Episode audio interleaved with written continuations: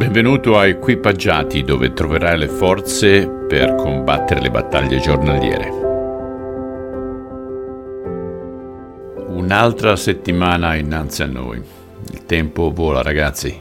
Oggi leggiamo l'undicesimo, cominciamo l'undicesimo capitolo del Vangelo secondo Marco e leggerò da un'altra traduzione la riveduta del 2006.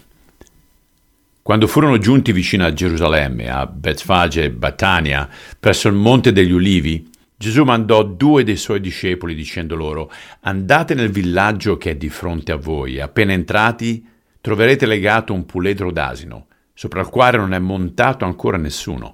Scioglietelo e portatelo qui da me. Se qualcuno vi dice perché fate questo, rispondete il Signore ne ha bisogno e lo rimanderà subito qua.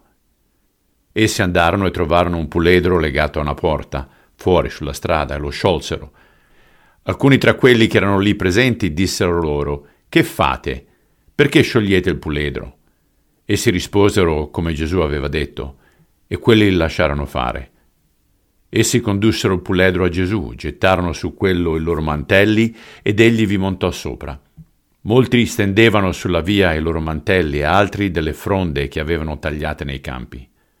Coloro che andavano avanti e coloro che venivano dietro gridavano dicendo Osanna, benedetto colui che viene nel nome del Signore, benedetto il regno che viene del nostro padre Davide. Osanna nei luoghi altissimi.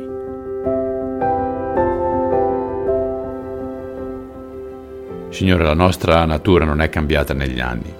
Come vediamo, la folla qui urla Osanna, benedetto colui che viene nel nome del Signore, e nel giro di una settimana urla crucifiggilo.